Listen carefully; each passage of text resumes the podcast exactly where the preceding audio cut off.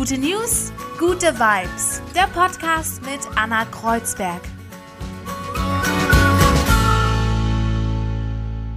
Einen wunderschönen guten Tag, gute News, gute Vibes, wie immer jeden Montag. Schön, dass ihr dabei seid. Und hier sind sie, die drei guten News.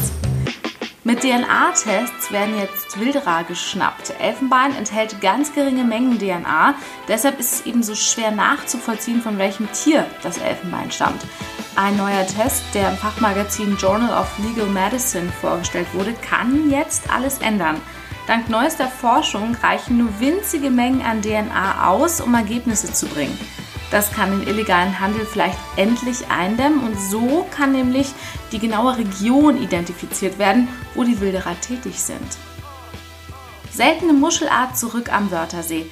Ein Naturschutzprojekt in Klagenfurt zeigt jetzt Wirkung. Der größte Erfolg ist die Rückkehr der großen Teichmuscheln, die auch das Wasser reinigen. Lange wurden nur noch leere Schalen gefunden, jetzt wurden die Muscheln am Ostufer des Wörthersees aber wieder angesiedelt und noch ein anderes Tier kann davon profitieren, der als verschollen geltende Bitterling, ein geschützter Karpfenfisch. Der legt nämlich seine Eier in die Atemöffnung der Muscheln und, so leben sie beide in Symbiose, ein richtig tolles Pilotprojekt. Lichter aus für die Vogelrettung. Der kleine Ort Punakaiki in Neuseeland macht zum Schutz für bedrohte Seevögel jetzt bis ins neue Jahr die Straßenlaternen aus.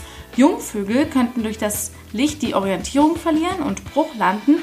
Ja, und der einzig bekannte Brutplatz des als gefährdet eingestuften Westland-Sturmvogels liegt eben in der Nähe des Ortes Punakaiki in Neuseeland. Deshalb wird jetzt gehandelt, die Lichter bleiben aus. Das waren die drei guten News für diese Woche. Kommt gut in die Woche. Ich hoffe, ihr äh, schaltet nächste Woche wieder ein.